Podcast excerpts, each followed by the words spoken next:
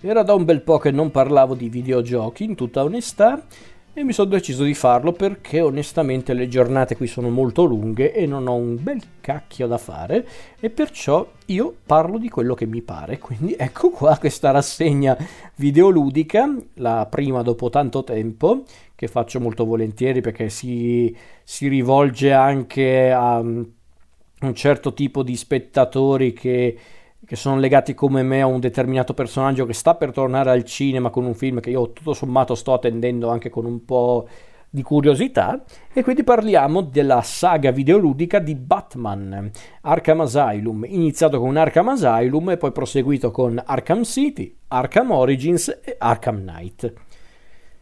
Allora, tutto è iniziato nel 2009, se non ricordo male, con questo videogioco, Batman Arkham Asylum, sviluppato da Rocksteady Studios, che è diventata famosa proprio grazie a questi giochi a tema batmaniano,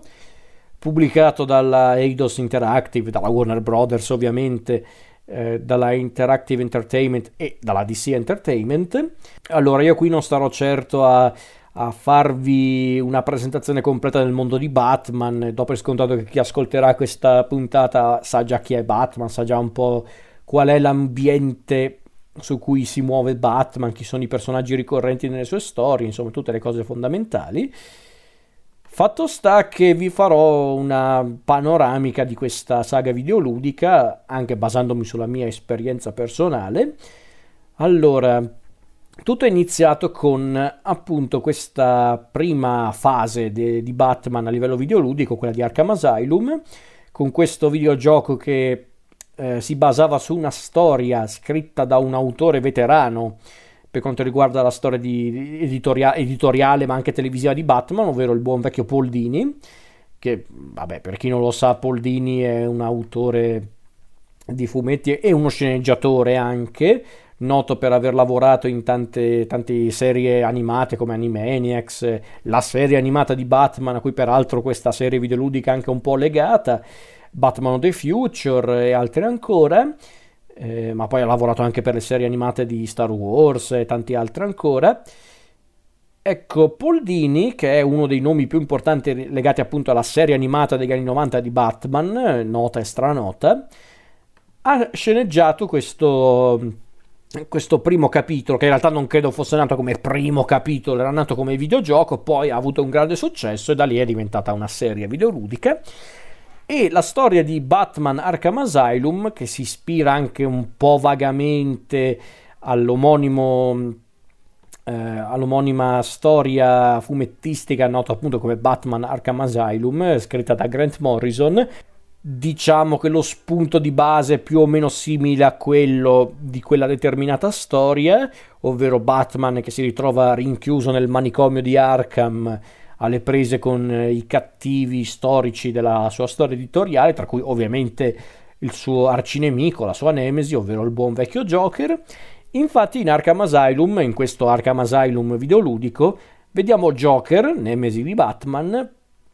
eh, capo di un complotto che vede non solo l'occupazione del, del manicomio, di, appunto dell'Arkham Asylum, ma a quanto pare anche un piano contorto proprio tipico di Joker che coinvolge la, la cosiddetta formula Titan che potrebbe trasformare Joker e i suoi scagnozzi in veri e propri mostri che potrebbero sconvolgere Gotham City, più di quanto è già sconvolta soltanto con Joker con un Joker norm- normale per modo di dire, al naturale, ecco. E quindi ha inizio questo, questa avventura videoludica in cui noi impersoniamo Batman, che si aggira appunto per i vari reparti del manicomio, per contrastare Joker, i suoi alleati e in generale i cattivi principali rinchiusi ad Arkham. E questa di fatto è la storia di Arkham Asylum. Un videogioco che vede ovviamente il giocatore impersonare Batman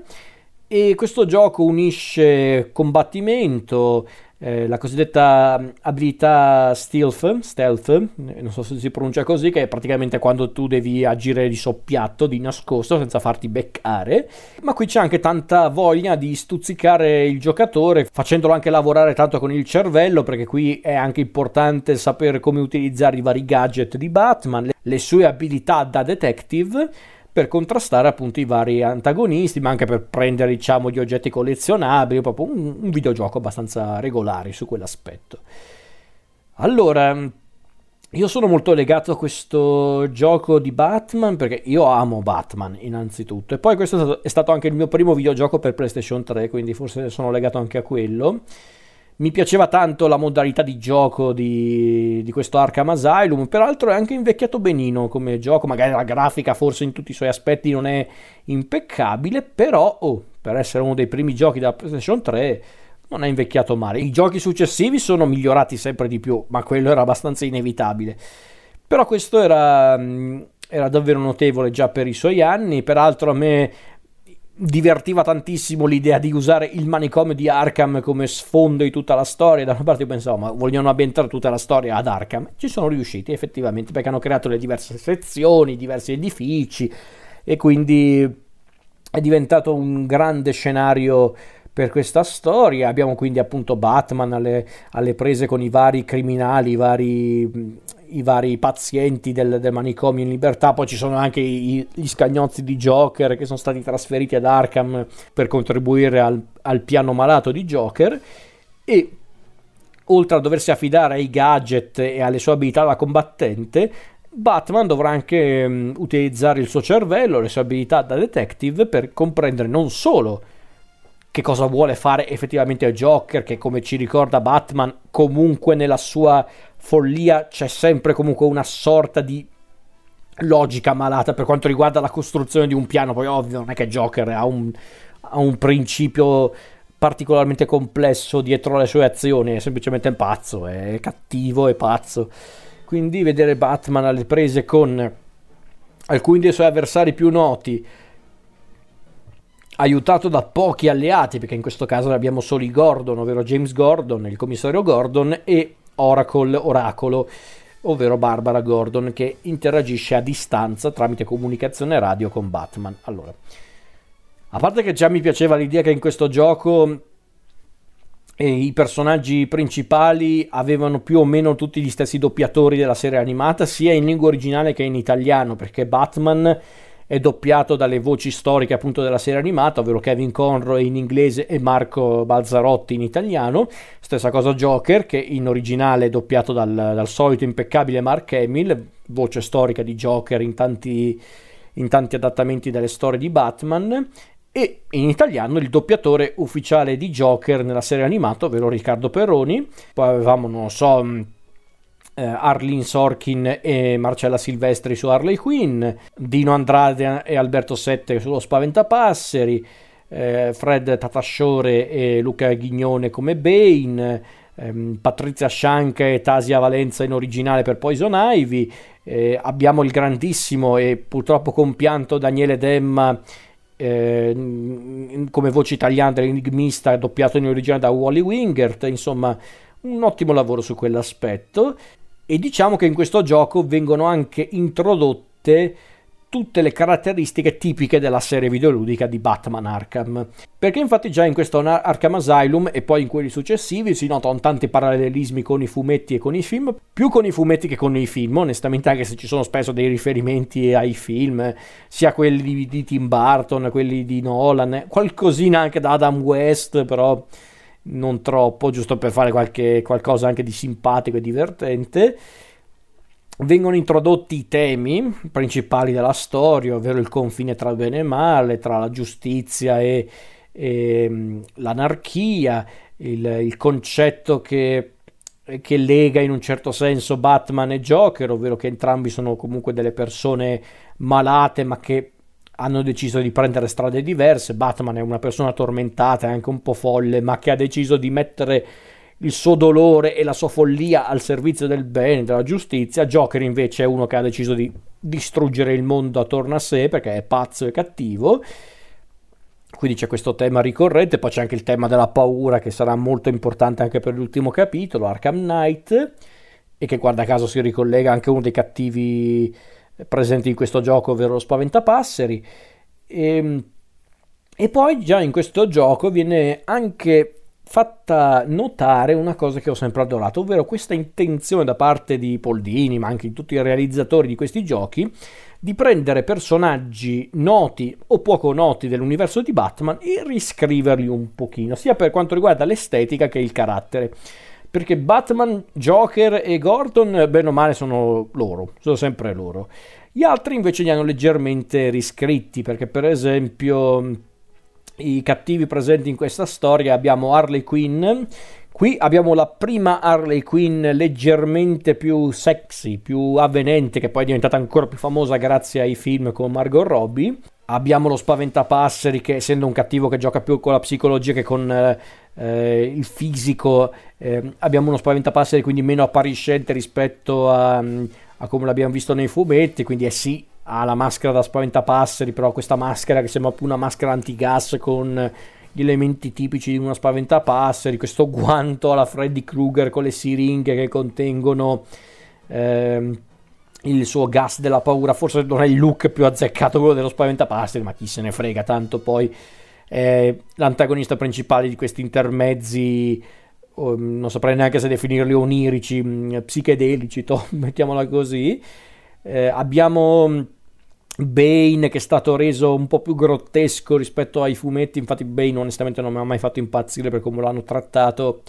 in questa serie videoludica anche a livello proprio psicologico e caratteriale, tranne in Arkham Origins, ma a quello ci arriveremo. Poison Ivy l'hanno resa invece bellissima e letale, come in effetti è nei fumetti, anche se Poison Ivy, come nei fumetti, non è neanche proprio cattiva nel vero senso del termine, diciamo che proprio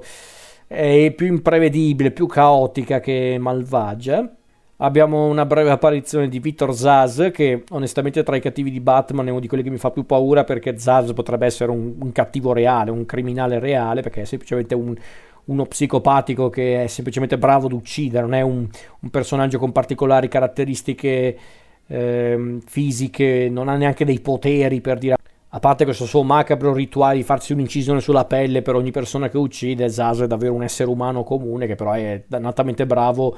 ad uccidere le persone. E mm, in questi, in questi giochi di Arkham Zaz viene ritrattato proprio come un personaggio disturbato, che sembra anche molto apatico nella sua cattiveria, nella sua violenza, molto, molto inquietante. Mi è piaciuto tanto invece come hanno gestito Killer Croc che qui è diventato davvero un coccodrillo umano, seguendo un po' lo stile che, ehm, di certi disegnatori, diversi autori, tipo appunto Grant Morrison nella sua storia di Arkham Asylum, oppure ehm, come l'aveva anche concepito Jeff Loeb in, ehm, nella, serie, nella miniserie Ash. Quindi Killer Croc mi ha sempre convinto in eh, in, questi giochi, specialmente in questo, perché secondo me la, il, livello, il livello, neanche il livello non ci sono i livelli, però la parte della storia in cui Batman si deve addentrare nei sotterranei del manicomio, proprio dove c'è la tana di Killer Croc, mm, è uno dei miei momenti preferiti perché è molto angosciante, molto inquietante e funziona proprio per questo. E poi qui non è presente fisicamente, ma c'è già l'enigmista perché diventa protagonista di, di questa non so, non so, neanche se missione secondaria è esatto, però in questa sfida appunto di cercare gli, indovinelli, i trofei, di risolvere i rompicapi tipici dell'enigmista, già qui vengono introdotti appunto gli elementi tipici dell'enigmista, ovvero il suo ego smisurato, la sua volontà di essere superiore agli altri, la sua mania per gli indovinelli, insomma un'ottima versione dell'enigmista, peraltro eh, hanno fatto anche questa cosa molto carina nel videogioco che poi avrebbero ripreso anche quelli successivi, ovvero che tra i trofei che si trovano nel gioco ci sono questi nastri che sono le registrazioni dei diversi colloqui che alcuni dei cattivi principali del gioco hanno con i vari psichiatri di Arkham. E, que- questa è un'ottima occasione anche per vedere il talento dei doppiatori, anche dei nostri doppiatori, tipo Peroni, la Silvestri, la Scianca. Ehm, Alberto Sette e soprattutto il, il, compianto Daniele Demma nei panni dell'enigmista. Ho sempre adorato Demma sull'enigmista perché gli dava questa voce molto saccente, molto arrogante e anche molto maligna, quindi lo adoro. E Arkham Asylum eh, nel suo insieme funziona, è molto efficace come gioco. Non mi ha mai fatto impazzire lo scontro finale eh, quello con il, l'ultimo scontro finale con il Joker mutato, quello l'ho sempre trovato un po' sopra le righe, forse anche un po', eh, un po' esagerato persino per gli standard di una storia di Batman, però ci sta, per carità funziona. Perché poi nel 2011, ovvero due anni dopo Arkham Asylum, arriva il seguito, ovvero Arkham City, un videogioco che sembra ispirarsi di più a, a un'altra saga assai nota di Batman, ovvero La Terra di Nessuno, perché anche qua c'è questa sorta di sezione della città di Gotham che viene trasformato letteralmente in un carcere a cielo aperto, un po' stile fuga da New York di Carpenter, come idea c'è tanto di Carpenter in questo secondo capitolo. Eh, infatti ci troviamo praticamente nei bassi fondi di Gotham City, trasformati in una sorta di super prigione. Stavolta Batman dovrà avere a che fare con i suoi soliti avversari, ma anche con nuovi avversari, tra cui il maligno Hugo Strange, questo ex psichiatra di Arkham che è diventato il direttore appunto della mega prigione di Arkham City, che conosce la vera identità di Batman e che sembra avere un piano contorto che mm, non vuole svelare a nessuno e che sarà proprio compito di Batman scoprire cos'è effettivamente questo piano contorto di Hugo Strange. E come se non bastasse, Batman dovrà avere a che fare con i suoi avversari storici, tra cui un Joker che a quanto pare sta per morire, a quanto pare sta perdendo la vita e quindi è disposto a, a fare di tutto e di più ad Arkham City prima di morire. Ecco, come era lecito aspettarsi, dopo Arkham Asylum, con Arkham City hanno voluto ampliare un po' il contesto, quindi l'ambientazione è un po' più vasta, sono aumentati i personaggi, sono aumentati leggermente i gadget, le mosse, insomma, hanno voluto espandere il, ehm, il mondo di questa saga videoludica, le abilità di Batman, i personaggi e personalmente io ritengo Arkham City il più bello della, della saga, proprio come videogioco. La storia mm, in certi punti secondo me l'hanno resa un po' troppo contorta, diventando a volte anche un po' assurda nel suo insieme, però è anche un videogioco ragazzi, non è che segue regole narrative cinematografiche, un videogioco, quindi ci può anche stare che sia anche un po' strana, un po' assurda il, ehm, la struttura generica della storia, ci mancherebbe. Detto questo, Arkham City a me piace perché i temi presentati in Arkham Asylum si spingono oltre perché mostrano ancora di più il parallelismo tra Batman e il Joker e vedere questo Joker un po' più malconcio ma sempre pericoloso mi piace tantissimo come dicevo hanno, hanno aumentato anche le missioni secondarie le, eh, le, possibilità anche legate agli enigmi appunto dell'enigmista insomma hanno fatto davvero un lavoro e qui secondo me c'è anche il miglior Batman di questa saga videoludica, coraggioso, eh, integerrimo ma anche molto vulnerabile e Kevin Corre e Balzarotti sono sempre fantastici con il personaggio. Come dicevo, aumentano anche i personaggi, sia tra gli alleati che tra i cattivi, perché abbiamo tra gli alleati Robin, che credo che in questa versione sia Tim Drake, sì per forza perché c'è Nightwing che invece è Dick Grayson, Oracle ovviamente, torna anche Oracle, c'è anche Alfred stavolta che comunica tramite radio con, eh, con Batman, e era anche ora che Alfred tornasse. E poi ci sono tanti cattivi che abbiamo visto già in Arkham Asylum, più dei nuovi, perché da Arkham Asylum rivediamo Joker ovviamente, Harley Quinn, eh, rivediamo Poison Ivy brevemente, non è neanche un avversario, però c'è. Vediamo Bane che è protagonista di una missione secondaria, ma non come avversario questo giro. Abbiamo poi ovviamente l'enigmista che anche qua è a capo della missione legata ai, ai rompicapi, agli enigmi, ai trofei. Rivediamo anche Victor Zaz, protagonista di una missione secondaria. E poi vediamo l'esordio di tanti cattivi anche storici del, dell'universo di Batman, tra cui per esempio Mr. Freeze, che anche qua definirlo cattivo non è proprio corretto, però anche lui parte dalla trama e ha un ruolo molto importante, Victor Freeze. Mr. Freeze peraltro è un personaggio che ho sempre adorato perché qui ovviamente si lega tanto alla versione della serie animata dove effettivamente era stato riscritto il personaggio in maniera molto più tragica ma anche molto più convincente e quindi abbiamo appunto un Mr. Freeze um, tragico, rabbioso, ma tutto sommato anche, eh, come posso dire, collaborativo nei confronti di Batman. E ammetto che lo scontro tra Batman e Mr. Freeze è molto creativo e molto divertente. Ehm, poi tra gli antagonisti nuovi abbiamo già citato Hugo Strange, che a me personalmente come cattivo nei fumetti non mi ha mai detto moltissimo, però tutto sommato nel gioco funziona come, come cattivo, che sembra essere il, il, la grande mente dietro Arkham City, in realtà c'è qualcuno dietro di lui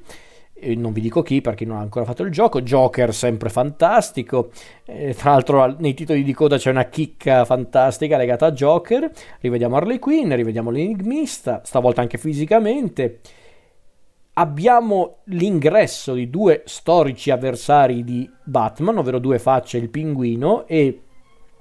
Due facce, onestamente, non mi è mai piaciuto in questa saga videoludica, l'hanno molto banalizzato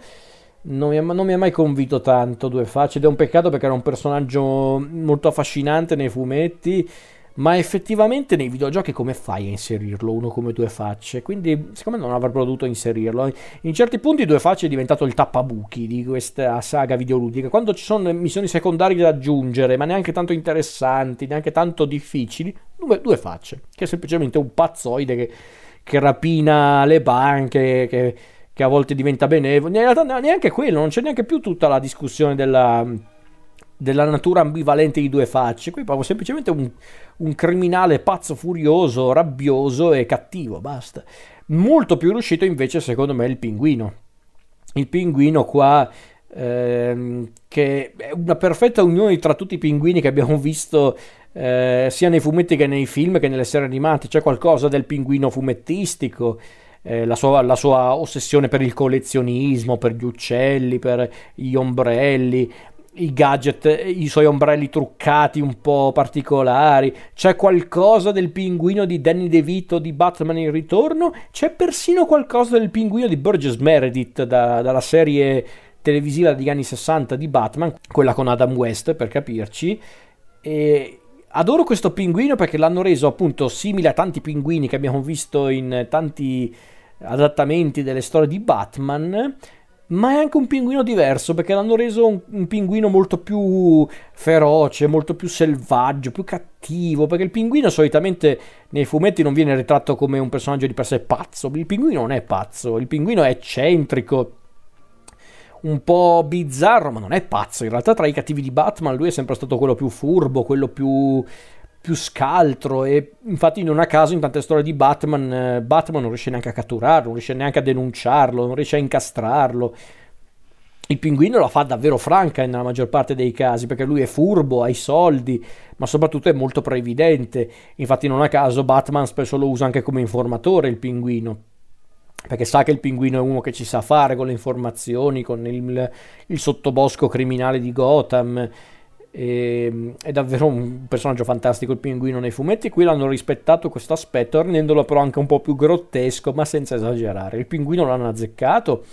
Poi abbiamo altri avversari secondari di Batman come Solomon Grandi, Clayface, addirittura c'è Raj Al Ghul che anche qui me lo sarei risparmiato, però ci può anche stare è un avversario molto importante. C'è Deadshot in una missione secondaria un po' noiosa secondo me, ma anche Deadshot eh, personalmente a me non ha mai detto tantissimo. Eh, addirittura c'è Ash, il, il Thomas Elliott, che anche qui potevano risparmiarselo perché Ash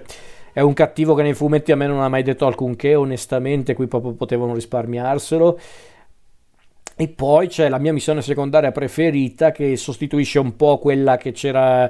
eh, in Arkham Asylum con lo spaventapasseri perché infatti in questo gioco c'è anche il cappellaio matto che è uno dei miei cattivi preferiti di Batman che qui l'hanno azzeccato magnificamente perché innanzitutto l'hanno fatto doppiare in,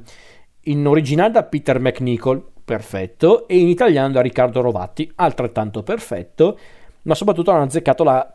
la particolarità del cappellaio matto, ovvero che lui è un personaggio ossessivo compulsivo, folle, ossessionato da Alice nel Paese delle Meraviglie, probabilmente con tendenze da pedofilo, come viene suggerito in tante storie di Batman, tra cui appunto l'Arkham Asylum di Grant Morrison,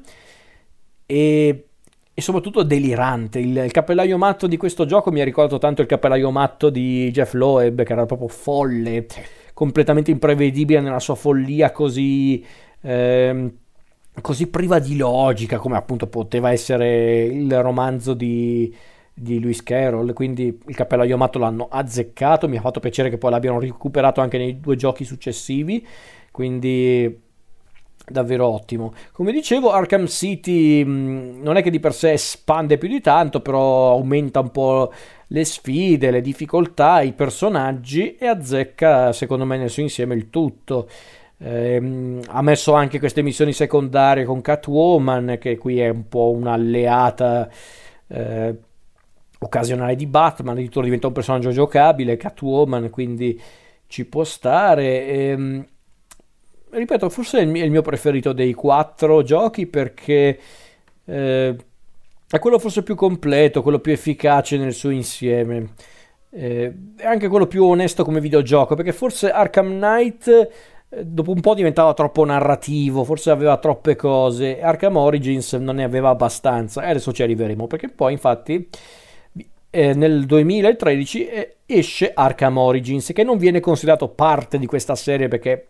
di solito questa saga di Batman Arkham eh, videoludica viene vista come una trilogia e Arkham Origins praticamente come un prequel, uno spin-off,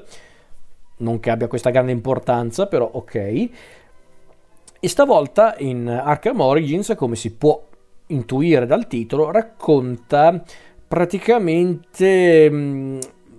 i primi anni di attività di Batman come vigilante. E specialmente in questa storia i, i creatori della, della, serie, che non so se sono gli stessi perché cambiato, avevano cambiato tipo studio, non mi ricordo, non sono proprio gli stessi che hanno fatto il, i primi due giochi, però comunque la linea narrativa è quella. In questa storia vogliono appunto raccontare i primi anni di attività di Batman come vigilante e il suo primo incontro con il Joker, l- proprio l'esordio di Joker sulla scena. E vi dirò, molti l'hanno un po' bistrattato questo videogioco, anche pesantemente, quando secondo me a livello narrativo è il più solido tra tutti quelli che hanno fatto, perché alla fine fine qui cosa c'è? C'è la storia appunto di Batman, il suo primo incontro con Joker, questa sfida che vede appunto Batman interagire con diversi assassini incaricati di, di ucciderlo e quindi rende già il, gio- il, gioco molto più dinamico e soprattutto vengono mostrati i primi incontri di, tra Batman e i suoi nemici storici, i suoi alleati i suoi alleati storici, ovvero Alfred e il commissario, eh, vabbè non è ancora commissario, però Gordon,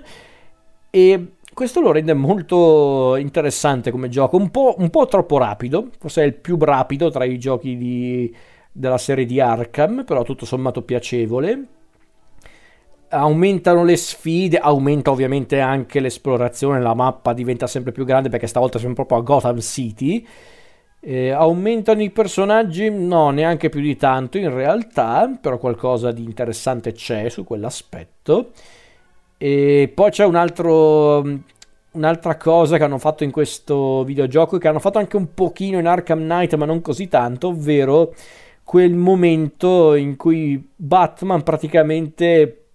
esamina la scena del crimine per portare avanti determinate missioni, quello che io chiamo un po' la le, il Batman CSI, non so se mi spiego. Era un'idea molto accattivante quella della ricostruzione della scena del crimine, proprio.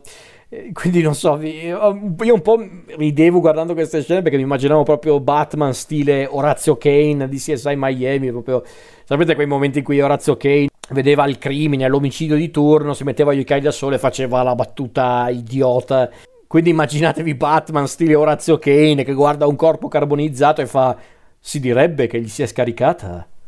la batteria.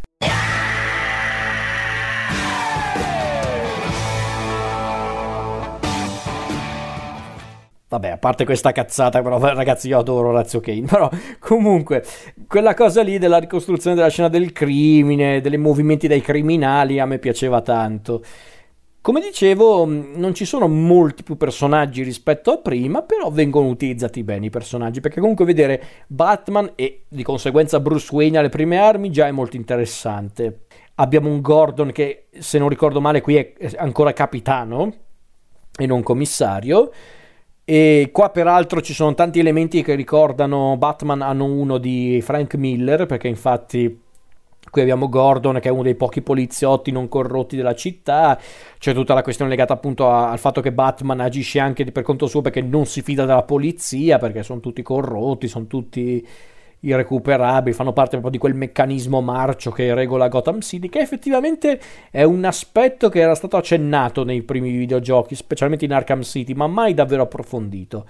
Abbiamo anche una Barbara Gordon molto giovane, un... Um,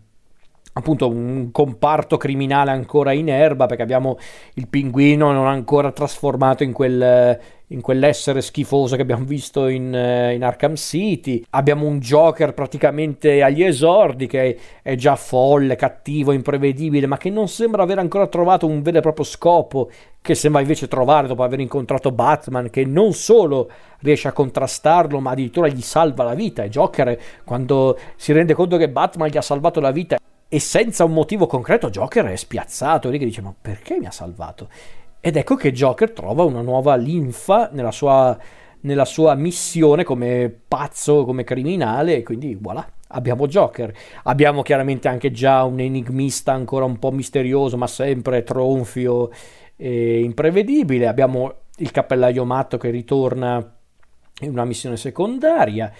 E poi, come dicevo, abbiamo anche qualche avversario. In realtà, no, come dicevo, non è che ci sono avversari veri e propri, c'è Maschera Nera, che però perché tutto lui è un espediente narrativo più che altro. Però abbiamo, per esempio, un cameo di Alberto Falcone, un, eh, uno dei boss, neanche in realtà uno dei boss, uno dei figli del boss del crimine Carmen, Carmine Falcone, che chi ha letto i fumetti di Batman sa che sono due figure molto importanti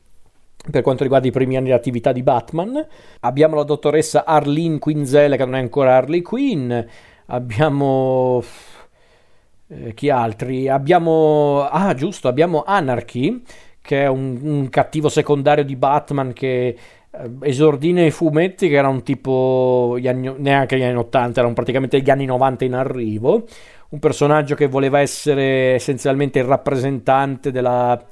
eh, della politica anti-autoritaria, lui proprio era contrario alla, ai, ai, potenti, a quelli che governano le vite degli altri. Era un po' simile su certi aspetti al personaggio di V per Vendetta di Alan Moore. Ehm, diciamo che lui era un po' l'eroe. Anarchy si presentava un po' come l'eroe del popolo, un eroe socialista, populista che però era praticamente anche un terrorista, quindi Anarchy era un personaggio molto particolare nei fumetti che non ha poi avuto molta fortuna in verità, perché uno dei suoi creatori, perché comunque nei fumetti, specialmente i suoi creatori, Alan Grant e Norm, Norm Brayfog lo rendevano molto ambivalente perché era un avversario, era comunque un personaggio pericoloso, ma non era un, proprio un cattivo nel vero senso del termine. Qua l'hanno reso appunto un anarchico, uno che che piazza le bombe in città perché vuole dimostrare qualcosa a Gotham e anche a Batman a un certo punto. Interessante, in effetti ci poteva stare anche come cattivo secondario. Ma poi, come dicevo prima, a un certo punto Batman deve scontrarsi con degli assassini incaricati di ucciderlo. E qui i, realizzatori del gioco si sono sbizzarriti perché hanno preso dei personaggi che avevamo già incontrato prima come Killer Croc e Bane, qui finalmente un Bane convincente, un Bane che sembra davvero uscito dai fumetti, ovvero un Bane eh, forzuto, cattivo, violento, ma anche molto intelligente e pericoloso, tanto che addirittura diventa uno dei cattivi principali insieme a Joker dell'intera storia. Abbiamo un Killer Croc non ancora del tutto animalesco, ma molto grottesco e molto orribile da vedere, in senso ben realizzato. Abbiamo ancora Deadshot, che avevamo già visto in Arkham City in una missione secondaria. Che onestamente a me Deathshot non ha mai detto alcunché come personaggio. Abbiamo anche Deathstroke, il personaggio di Slade Wilson,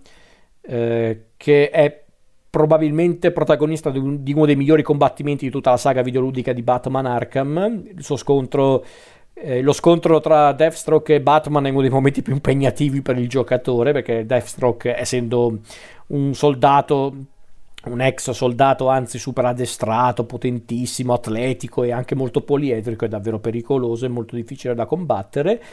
Abbiamo anche mh, mm, Copperhead, che è questa assassina che eh, sembra praticamente un serpente umano su certi aspetti, ha le abilità del serpente, utilizza il veleno. Ehm, tra l'altro in lingua originale Copyright è doppiata da Rosa Salazar. Abbiamo un, un, presunto assassino che è Electrocutioner, che in realtà invece è semplicemente un cretino con eh, i guanti elettrici. Abbiamo Firefly, che è un, un, antagonista secondario di Batman nei fumetti, che è essenzialmente un piromane molto creativo, che utilizza un'armatura volante per, per bruciare tutto quello che ha attorno, molto inquietante Firefly. E abbiamo Shiva, che è un personaggio legato alla Lega degli Assassini, ergo Rajal Ghul, protagonista di una missione secondaria nel gioco anche molto carina, tutto sommato. Quindi è un videogioco molto creativo. A me tutto sommato mi ha sempre divertito Arkham Origins. Mi piaceva tanto l'idea di raccontare i primi anni di attività di Batman per creare anche una maggiore coesione nella saga, per dare anche un'idea proprio di continuità, creare anche un legame più profondo con Joker e con i suoi alleati. E ripeto, a livello narrativo, forse è davvero il più coeso e il più equilibrato tra i, i vari giochi di questa serie perché Arkham City in certi punti era davvero troppo assurdo, troppo intricato. Arkham Knight aveva forse troppa roba. Qui secondo me c'è davvero il compromesso narrativo più accettabile. Non saprei dire se è il mio preferito in assoluto tra i videogiochi di Arkham, ma sicuramente ci va molto vicino. Non è Arkham City perché quell'esperienza non me la non me la può togliere nessuno e Arkham City mi aveva divertito troppo, era troppo interessante come videogioco, ma Arkham Origins tutto sommato non mi aveva deluso. Mm, ripeto, forse un po' troppo rapido, un po' troppo veloce, però anche chi se ne frega, era, era molto piacevole. Era anche una bella rilettura del, della storia di Batman, dei suoi primi anni di attività, il suo primo incontro con i suoi alleati, i suoi cattivi, quindi mi piaceva come cosa. E poi secondo me ha una delle migliori colonne sonore di questa saga videoludica, il tema che hanno fatto per, per Joker, con, con questa unione tra appunto questo tema molto inquietante, molto sinistro insieme a Carol, Carol of the Bells, noto brano natalizio, perché infatti la storia è ambientata durante il periodo di Natale. Insomma, a me ha, ha davvero fatto impazzire come cosa. E qui davvero secondo me c'è anche il Joker più diabolico, più malvagio visto in questa saga videoludica, anche più del Joker di Arkham Asylum. Ma Joker è perfetto in questa serie, onestamente. E direi arriviamo all'ultimo capitolo, ovvero Arkham Knight. Knight nel senso cavaliere del 2015, che è l'ultimo videogioco di questa saga, il primo per PlayStation 4, ambientato praticamente subito dopo, subito dopo quasi Arkham City, quindi con una situazione a Gotham relativamente più tranquilla, ma che esplode quasi subito, perché infatti ritorna in scena lo Spaventapasseri che non vedevamo da Arkham Asylum, quindi davvero eh, davvero pronto a, fare casino, come si dice in questi casi, ma anche molto più sinistro, molto più inquietante. E lo Spaventapasseri è a capo di un gruppo di supercriminali che si sono uniti appunto per conquistare Gotham e rovinare Batman. Tra questi supercriminali c'è anche un misterioso nuovo arrivato, ovvero il Cavaliere di Arkham, questo personaggio che sembra essere, oltre che super addestrato, a capo addirittura di un intero esercito di miliziani, di, di mercenari, sembra anche conoscere da, davvero Batman, tanto che conosce le sue strategie, il suo modo di pensare, quindi un avversario non proprio da sottovalutare. E come se non bastasse, Batman sembra anche essere vittima di un, di un effetto collaterale dovuto a una cosa che è successa in Arkham City e quindi è ossessionato da Joker e quindi Joker gli compare costantemente davanti come una sorta di monito, ma soprattutto come estensione del suo lato oscuro. Quindi c'è davvero tanta farina nel sacco di questo ultimo capitolo e chiaramente qui i personaggi aumentano, la, le situazioni aumentano, qui ci sono tantissime missioni secondarie, se poi contiamo anche quelle che si sono unite con i contenuti scaricabili hai voglia. E su quell'aspetto forse è stato uno dei più divertenti da fare Arkham Knight per la varietà dei, appunto dei, dei eh, delle situazioni, delle missioni, delle, tutte queste cose qua, forse è davvero quello più, più divertente e più lungo da fare per tanti motivi e anche graficamente è il migliore, ma grazie al cavolo aggiungerei, sono passati 5 eh, anni da 5 anni, 6 anni dal primo Arkham Asylum, quindi figurati. A livello narrativo eh, in certi punti è un po' un pastrocchio incredibile perché ci sono cose maledettamente interessanti in, ehm, in Arkham Knight, altre invece un po' così, perché per esempio tutta la questione legata al Cavaliere di Arkham non l'hanno gestita benissimo perché perché parte della trama gira attorno al mistero legato a, al Cavaliere di Arkham, ovvero chi cacchio è questo Cavaliere di Arkham che sembra essere un passo avanti rispetto a Batman, che si è alleato con lo Spaventapasseri. Ecco, non vi dirò già chi è il Cavaliere di Arkham, però diciamo che è lo stesso gioco, a un certo punto ve lo dice chiaramente. Io in realtà l'avevo già un po' intuito, ma perché io personalmente conoscevo anche la storia dei fumetti, quindi pensavo è lui e quindi immaginavo l'identità del Cavaliere di Arkham, però ripeto, non perché ero un genio, ma perché conoscevo la materia fumettistica. E, però comunque l'idea di base mi piaceva, questa cosa di fare un, un, vero e proprio capitolo conclusivo, quindi Batman le prese con tutti i suoi alleati, tutti i suoi avversari, questo nuovo alleato che peraltro è importante per, ehm, per diciamo eh, ricordare il passato di Batman, quindi molto interessante come cosa. E, ehm, poi hanno inserito questo elemento del gioco di, dell'utilizzo della Batmobile, perché a quanto pare tutti volevano la Batmobile, una Batmobile palesemente ispirata a quella di di, dei film di Christopher Nolan, quindi una Batmobile corazzata, un po' stile carro armato. E onestamente la parte della Batmobile non mi ha mai fatto impazzire. Divertente una volta, due o tre volte dopo un po' che palle, tutto uguali le missioni con la Batmobile. Come dicevo, ci sono bene o male un po' tutti i personaggi che abbiamo incontrato Ehm, nei precedenti videogiochi più qualche nuovo arrivato. Quindi abbiamo tutti gli alleati già incontrati Oracle, il commissario Gordon, Alfred, Nightwing, Robin. Abbiamo Lucius Fox che era stato forse nominato forse vocalmente appariva ogni tanto nei videogiochi non ricordo onestamente ma qui compare anche fisicamente. E non mancano poi chiaramente ah giusto c'è anche Catwoman che qua è una vera e propria alleata di Batman alle prese con questa missione che riguarda l'enigmista e poi abbiamo bene o male un po' tutti gli avversari principali di Batman, Joker che qui però è più una presenza mentale più che un avversario, abbiamo lo Spaventapasseri che è il cattivo principale, abbiamo appunto il Cavaliere di Arkham, abbiamo due facce, il pinguino, eh, l'enigmista, torna Ash per qualche misterioso motivo, non so perché hanno tirato fuori Ash, proprio non, non ne ho mai capito il senso.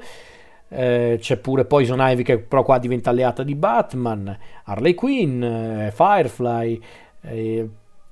eh, Deathstroke torna a un certo punto Deathstroke, sprecatissimo tra l'altro Deathstroke, eh, e poi abbiamo anche personaggi che vengono presentati con il pacchetto dei, del contenuto scaricabile, quindi abbiamo Mr. Freeze, Rajal Ghul, Killer Croc e l'immancabile Cappellaio Matto. Abbiamo poi anche personaggi come Simon Stagg, eh, Jack Ryder. Eh, mi ha colpito vedere eh, gli autori o comunque i realizzatori del gioco prendere anche dei personaggi noti soprattutto ai fan della serie animata e anche dei fumetti, perché io per esempio non mi aspettavo l'ingresso di Manbat, che non so se qualcuno se lo ricorda, che, che, è stato peraltro il primo avversario del primissimo episodio della serie animata degli anni 90, che è proprio letteralmente un uomo, un uomo pipistrello letteralmente, proprio un pipistrello umanoide,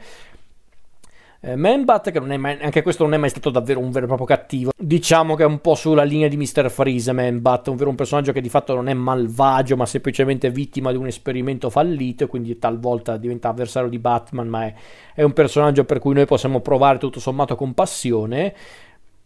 Io proprio non mi aspettavo Manbat in questo gioco, perché da una parte pensavo, ma come fanno a inserire un personaggio come Manbat? in una serie come questa, in una serie videoludica come questa. L'hanno fatto, la missione secondaria un po' una rottura dei coglioni, lasciatemelo dire, però ammetto che tutto sommato il look è azzeccatissimo, Membat, e l'hanno fatto davvero bene, quindi mi è piaciuto. Hanno inserito il, il, personaggio del diacono Blackfire, che questo qua davvero lo conoscono soltanto i lettori di Batman, perché Blackfire era protagonista di una gran bella storia di Batman, che era Batman la setta di Jim Starlin. Blackfire era praticamente un po', un po' sulla falsa riga di quei capi delle sette fanatici e anche un po' folli. Cioè, certo, sono fanatici, quindi ovvio che sono un po' folli, però per dire Blackfire era quel genere di personaggio che era protagonista, antagonista anzi di Batman in La setta di Jim Starlin, poi l'hanno ripreso in altre storie. E anche qui l'hanno inserito per una missione velocissima e anche breve, ma efficace perché effettivamente Blackfire è ben integrato nella storia. E davvero davvero azzeccato. Hanno inserito un altro avversario di Batman che io adoro, che peraltro è anche abbastanza fresco come, come avversario, perché questo personaggio è stato creato tipo nel 2007 da Grant Morrison, ovvero il professor Pig. Ehm, che forse qualcuno conosce grazie anche a quella cagata di serie che è Gotham, però l'hanno inserito anche lì. E il professor Pig, ripeto, è uno dei cattivi di Batman, tutto sommato più freschi, perché ha giusto mh, do, quasi 15 anni alle spalle, che per gli standard di Batman è, un re, è sinonimo di freschezza. Il professor Pig l'hanno inserito in una trama molto macabra, come del resto il personaggio, perché il personaggio del professor Pig è questo super criminale creato da Grant Morrison, da Andy Kubert quando Morrison scriveva per Batman appunto negli anni 2000 ehm, ed è praticamente una sorta di scienziato barra chirurgo che indossa appunto questa maschera da maiale ehm, che è davvero uno dei personaggi più strani e più folli creati da Morrison. Per quanto riguarda il resto del gioco le missioni funzionano, le missioni secondarie, le sfide dell'enigmista sono un po' più creative, più efficaci, l'enigmista sempre impeccabile, forse ecco il, ehm, il robot gigante con l'enigmista dentro, forse quello era un po' eccessivo, però vabbè, dovevano fare la, lo scontro finale con l'enigmista, quindi ci poteva anche stare, dai. Per quanto riguarda il resto, a livello narrativo, ripeto, c'erano dei punti eh, molto interessante perché secondo me la, la, trama legata ai Jokers, come li chiamo io, eh, secondo me quella era davvero brillante per il concetto alla base, ma anche forse la missione più int- intrigante, che quella più tra- tragica e anche più macabra, insomma, davvero lì hanno fatto davvero un gran lavoro con i Jokers. Eh, con la trama principale, quella legata, legata al Cavaliere di Arkham eh, e allo Spaventapasseri, hanno voluto fare sta roba un po' un po' esagerata, un po' troppo contorta, ma ripeto anche ragazzi è un videogioco, ovvio che non, non è che dovevano seguire una trama cinematografica, ovvio che si facevano delle cose anche un po' stupide in questo gioco per portare avanti la storia, ci mancherebbe, però forse in certi punti davvero hanno un po' calcato la mano, in certi punti mi ero anche, anche un po' stufato, devo essere onesto, anche se ammetto che però tutta la, tutta la parte finale, il livello finale, l'ultimo confronto tra Batman, lo Spaventapasseri e Joker, quella mi è piaciuta tanto, lo ammetto, molto efficace, molto interessante. Lì si vede che mm, gli autori hanno voluto chiudere in bellezza la, la saga. Pur non con il gioco migliore secondo me dell'intera saga perché ripeto la grafica è eccezionale. Il, il, l'esperienza di gioco anche divertente anche molto variegata ma secondo me eh, in certi punti davvero potevano anche osare un po' meno, o forse dovevano usare di più, chi lo sa, punti di vista immagino. E questo è tutto, a dire il vero. Io mi sono divertito tantissimo con questi giochi, con qualcuno di più, con qualcuno di meno. Pare che sia finita questa esperienza videoludica, anche se mi hanno detto che questo fantomatico, fantomatico in realtà sta, lo sta per uscire l'anno prossimo a quanto pare, questo videogioco sulla Suicide Squad, che è tipo Suicide Squad Kill di Justice League, già adoro il titolo pare che sia ambientato in questo universo videoludico. Poi non so quanto c'è di quella serie, secondo me vogliono stare un po' sulla falsa riga del film eh, di James Gunn. E infatti non è un caso che i protagonisti sono Deadshot, guarda caso, Capitan Boomerang, King Shark e Harley Quinn. Guarda caso un po' tutti i personaggi visti nei film eh, della DC, prima quello di David Ayer e poi quello di James Gunn. Quindi non lo so, sono curioso per quel videogioco che non so mai se giocherò perché ragazzi, perdonatemi, ma non sono talmente ossessionato dai videogiochi da voler cambiare console ogni anno, però chi lo sa, magari mi vedrò qualcuno che lo gioca così per, per curiosità. Quindi direi che è tutto. Cosa posso dire? La saga di Batman Arkham per me è una delle cose migliori legate a Batman perché a livello videoludico è sicuramente una delle più, più, belle esperienze legate appunto al mondo di Batman e, e per un fan di Batman questi giochi erano oro colato secondo me. Sono anche belle esperienze videoludiche, al di là che sei un fan o meno di Batman, ma secondo me sono anche la dimostrazione che un videogioco indirizzato al, al grande pubblico, comunque a un pubblico interessato soprattutto appunto a giocare, a divertirsi, si può fare una cosa del genere senza però rinunciare anche un po' alla storia, anche a dei contenuti da esprimere, perché comunque è Batman, non puoi... Eh, concentrarti soltanto sulle cose più eh, come posso dire, più banali. Cioè, sì, ovvio, devi pensare all'esperienza. Eh, all'esperienza videoludica perché è pur sempre un videogioco però secondo me stimolare anche un po' i giocatori cioè, io per dire io conosco tante persone che hanno deciso di recuperare i fumetti di Batman, eh, talvolta i, film di Batman, grazie a questi videogiochi, perché erano rimasti talmente impressionati dal numero dei personaggi, dal numero dei cattivi, da tante cose, da tante storie, che hanno detto, caspita, io vorrei recuperare quella storia, anche quelle più note, tipo Il ritorno del Cavaliere Oscuro, Batman Anno 1, Il lungo Halloween, eh, Arkham Asylum di Grant Morrison, e tanti altri ancora. Io ero un po' più avviato onestamente, quindi ero un po' più avvantaggiato forse rispetto agli altri, ma al di là di questo, ripeto, non è che devi essere un lettore di fumetti per apprezzare questa, questa saga videoludica, ci mancherebbe. Quindi davvero, davvero una grande esperienza videoludica e sono contento di averla vissuta in tutti questi anni.